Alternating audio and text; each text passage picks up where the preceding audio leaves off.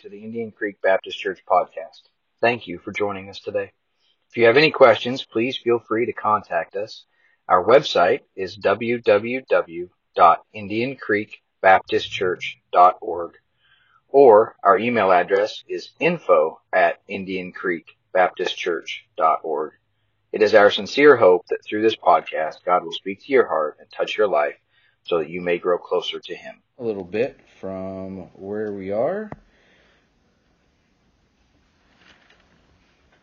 In Judges chapter 12, Jephthah judged Israel, and then he passed on. And the last, I think, two weeks ago, we looked at uh, Ibzan and Elon and um, Abdon three judges, again, that God really doesn't speak a whole lot of. He gives us five verses uh, to tell about them, or seven verses. And yet, so much was said in those seven verses. But today, as chapter 13 opens, we go from uh, a place where God says very little about three men to a place where God says a whole bunch about one. And we get into probably the uh, the judge that we know the most about, we see the most about his life uh, in Samuel, starting in Judges chapter 13. So, Judges chapter 13, the Bible says, And the children of Israel did evil again in the sight of the Lord. And the Lord delivered them into the hand of the Philistines forty years. And there was a certain man of Zorah, of the family of the Danites, whose name was Manoah. And his wife was barren, and bare not. And the angel of the Lord appeared unto the woman, and said unto her, Behold, now thou art barren, and bearest not, but thou shalt conceive, and bear a son.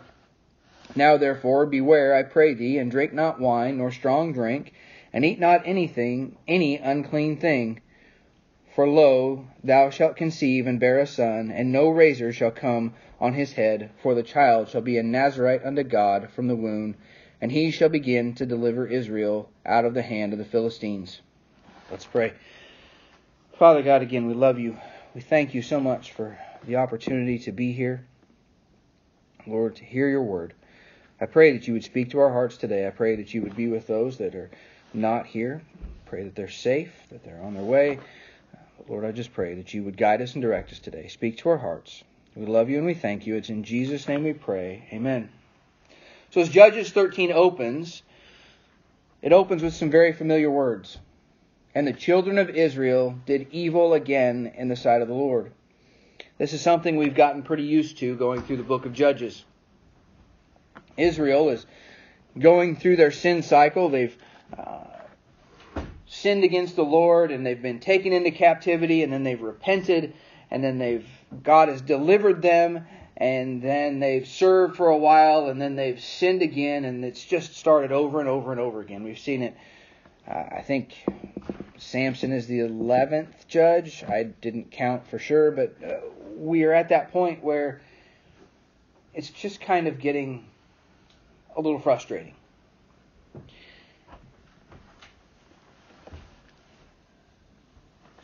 But I have to say, from God's perspective,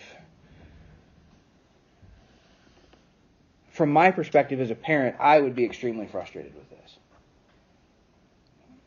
Because how many of us have said, haven't we already discussed this? Haven't we already learned this?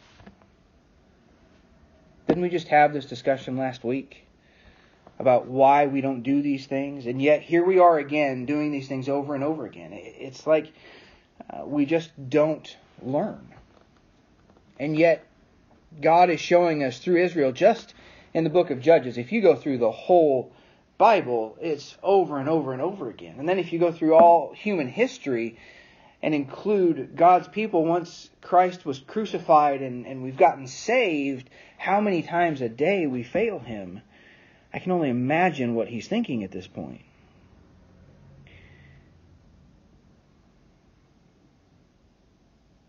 I'm sure it probably seems to Him like we'll never learn our lesson. 6,000 years of teaching, and we're still doing the same things over and over again, and, and even getting worse. But again, the children of Israel did evil again in the sight of the Lord. But there is something very different about these first verses. All through the book of Judges before, where we've seen, and the children of Israel did evil again in the sight of the Lord, we've then seen where God has delivered them, but we've also seen where Israel has repented and turned back to God. You don't see that in Judges chapter 13. It never says, and the children of Israel cried unto God, and God raised up a deliverer. It doesn't speak at all about Israel crying unto God in Judges chapter 13. Israel is beginning to get comfortable. They're beginning to get jaded. When I was younger, I guess it's been 20 years ago now, over 20 years ago now, I started on the fire department here in town. And I, I had been, my uncles had all been on the fire department, my grandparents, my mom was on the fire department of the first responders, so I had been involved from a very young age. But when I actually started training and started running calls consistently, I began to see the very worst side of people. And when I moved down to Creston and became full time, I began to see people over and over and over again, the same people for the same things, and they weren't really. I would call I wouldn't call them legitimate emergencies. We ran between six and nine hundred calls a year in Creston. We averaged right around three calls a day. But about 600 of those calls were all medical calls. And the majority of those medical calls were not people that had been in accidents, were not people that were having heart attacks. They were people that were choosing not to take care of themselves, not to listen to their doctor's advices, advice, or they were people who were trying to scam the EMTs and the paramedics to get drugs. I remember one man, uh, one of my first calls, we arrived at this house and it was for a, a male that would have been about my age that was completely unresponsive. And they taught us all these little tricks in school to do to make sure that people are unresponsive. And you take a pen and you smash it down on their fingernail because it's really painful, and if they don't move, or you take your knuckles and you rub it really hard down their sternum uh, to try and get a response out of them, just to make sure before you give them some of the drugs that you give them that can kill them, that they really aren't alive. So I was the first on scene with my partner, and I went in and did all these things, and I thought I'd done everything and checked everything really well. And I'm, I'm giving my report to the paramedics, and this one uh, paramedic that had been there a very long time, she looked at me and she kind of had this smirk on her face. She said, Watch this. And she climbed on the bed with this guy, and she took her knuckles, which I had already done, and she dug them into his chest, and she moved the mattress about that far. And he started screaming. And he shot out of the bed, absolutely nothing wrong with him. And then, as we continued to check him out, he proceeded to offer to pay that paramedic for drugs. We ran on probably 30 calls for that guy in the four years, five years that I was there. That was just, I personally ran probably 30 calls for that guy. And I began to get very jaded. I began to get very hard and lose my compassion for people because I saw over and over again people who had been told how to do the right things to take care of themselves and yet refused. And I watched how much it hurt their family because they just simply refused to do what the doctors had told them to do. Israel here is getting jaded. They're getting to the point where the punishment just doesn't work anymore. I know I got to the point as a teenager where uh, my mom was no longer able to punish me. She was not big enough to make me really understand what needed to be corrected. And that fell on my dad. And I remember a point where even my dad, I got to the point where I thought I was big enough that my dad wasn't going to be able to punish me anymore.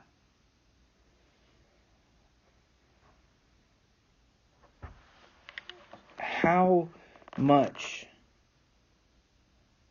has Israel fallen here? Not even a sign of guilt. Not even a sign of repentance. Not even a sign of suffering, as the Philistines have, for 40 years,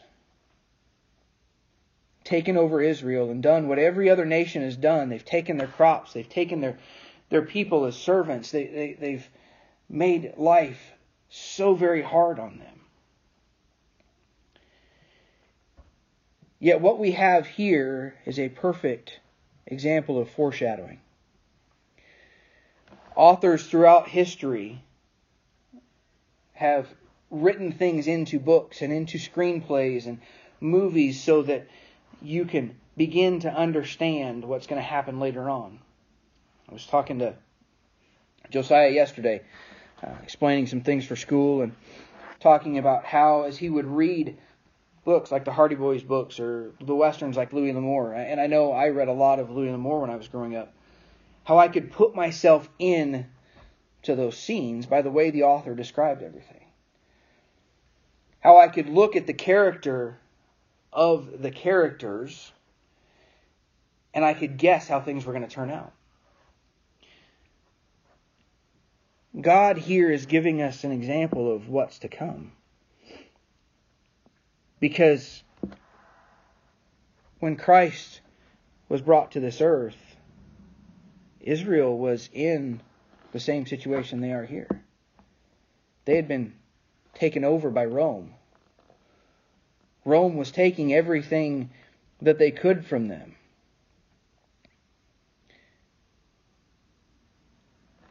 And when Christ came and walked this earth, so very few of Israel really wanted him to be there. They all claimed to be, to be looking for the Messiah. They claimed to be seeking that blessed hope that a ruler would come and overthrow this Roman Empire. Yet they really weren't.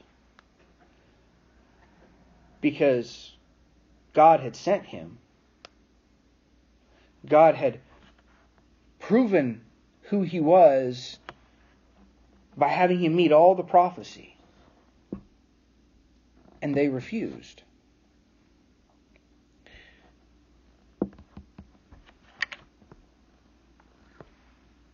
Even to the point of him dying on the cross and them calling for Barnabas, a murderer, to be released them yelling, Crucify him, the very one that was there to save them.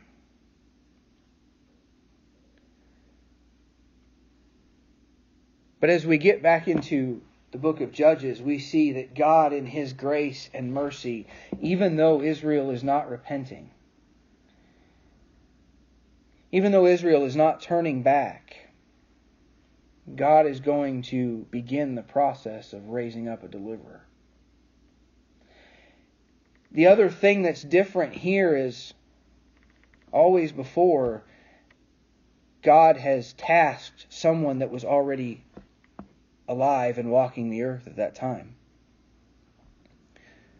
We had Gideon, we had Jephthah, we had Ibzan and and Elon and Abdon.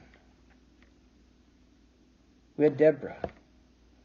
We had all these people who were walking the earth, living the hurt and the pain of the punishment that God would elevate. Yet here again, God is going to prophesy the birth of a baby.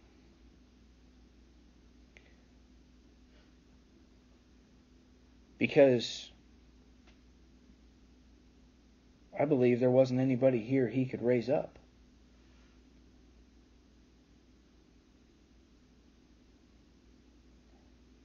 I don't believe there was anybody here that God could speak to as he did to Gideon and say, Go and fight against the Midianites, that would say, Yes, here I am.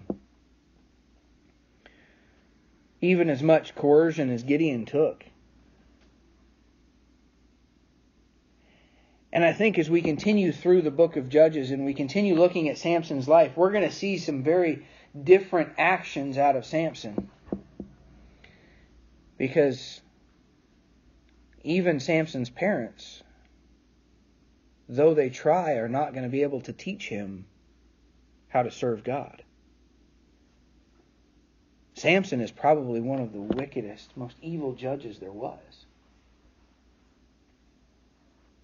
The Bible tells us in verses number 4 and 5 that he is his mother should drink no wine nor strong drink.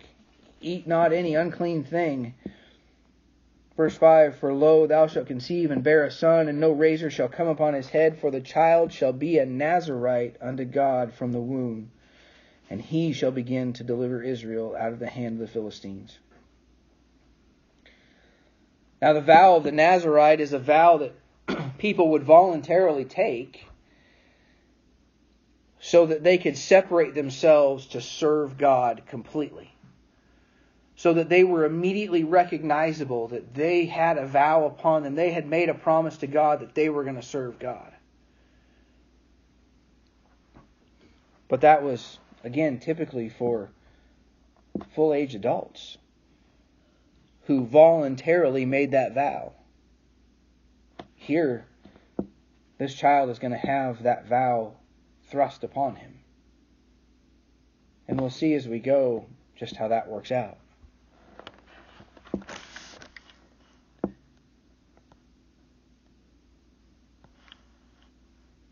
But Israel is so far gone at this point that nothing, nothing is turning them back to God.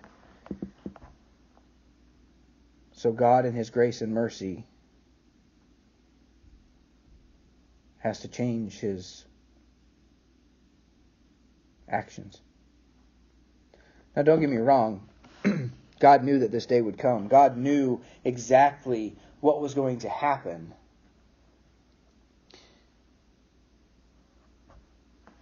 And he knows exactly what Samson's going to do.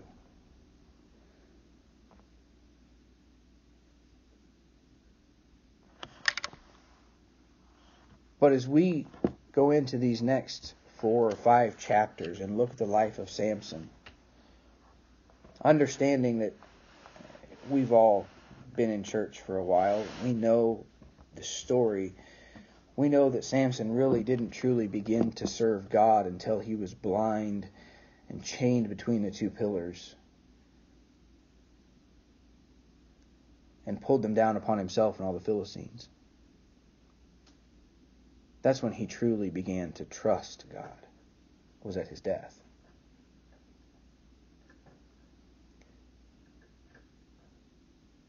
But let this be a warning for us.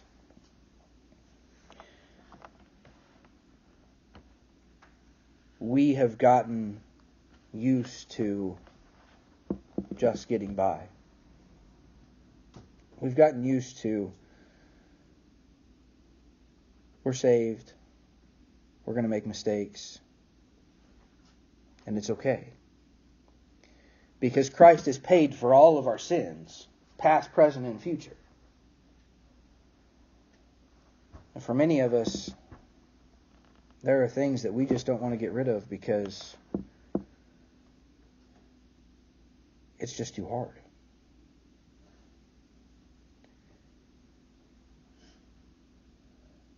How different are we than Israel? How different are we than Samson?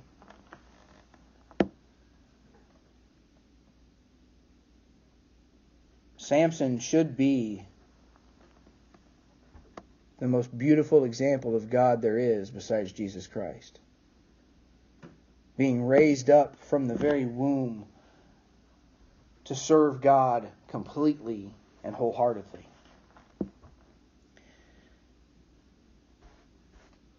We've all been given new life. We've all been given a new chance.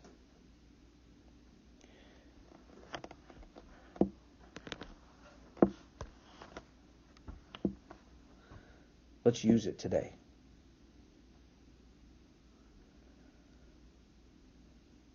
Forget about the past and begin to serve the Lord today with everything. Begin the work of removing everything out of your life that would be against God.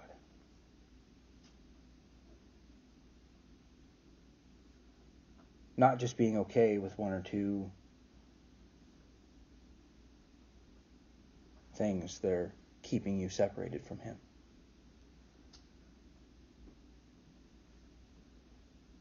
Begin to serve Him today completely.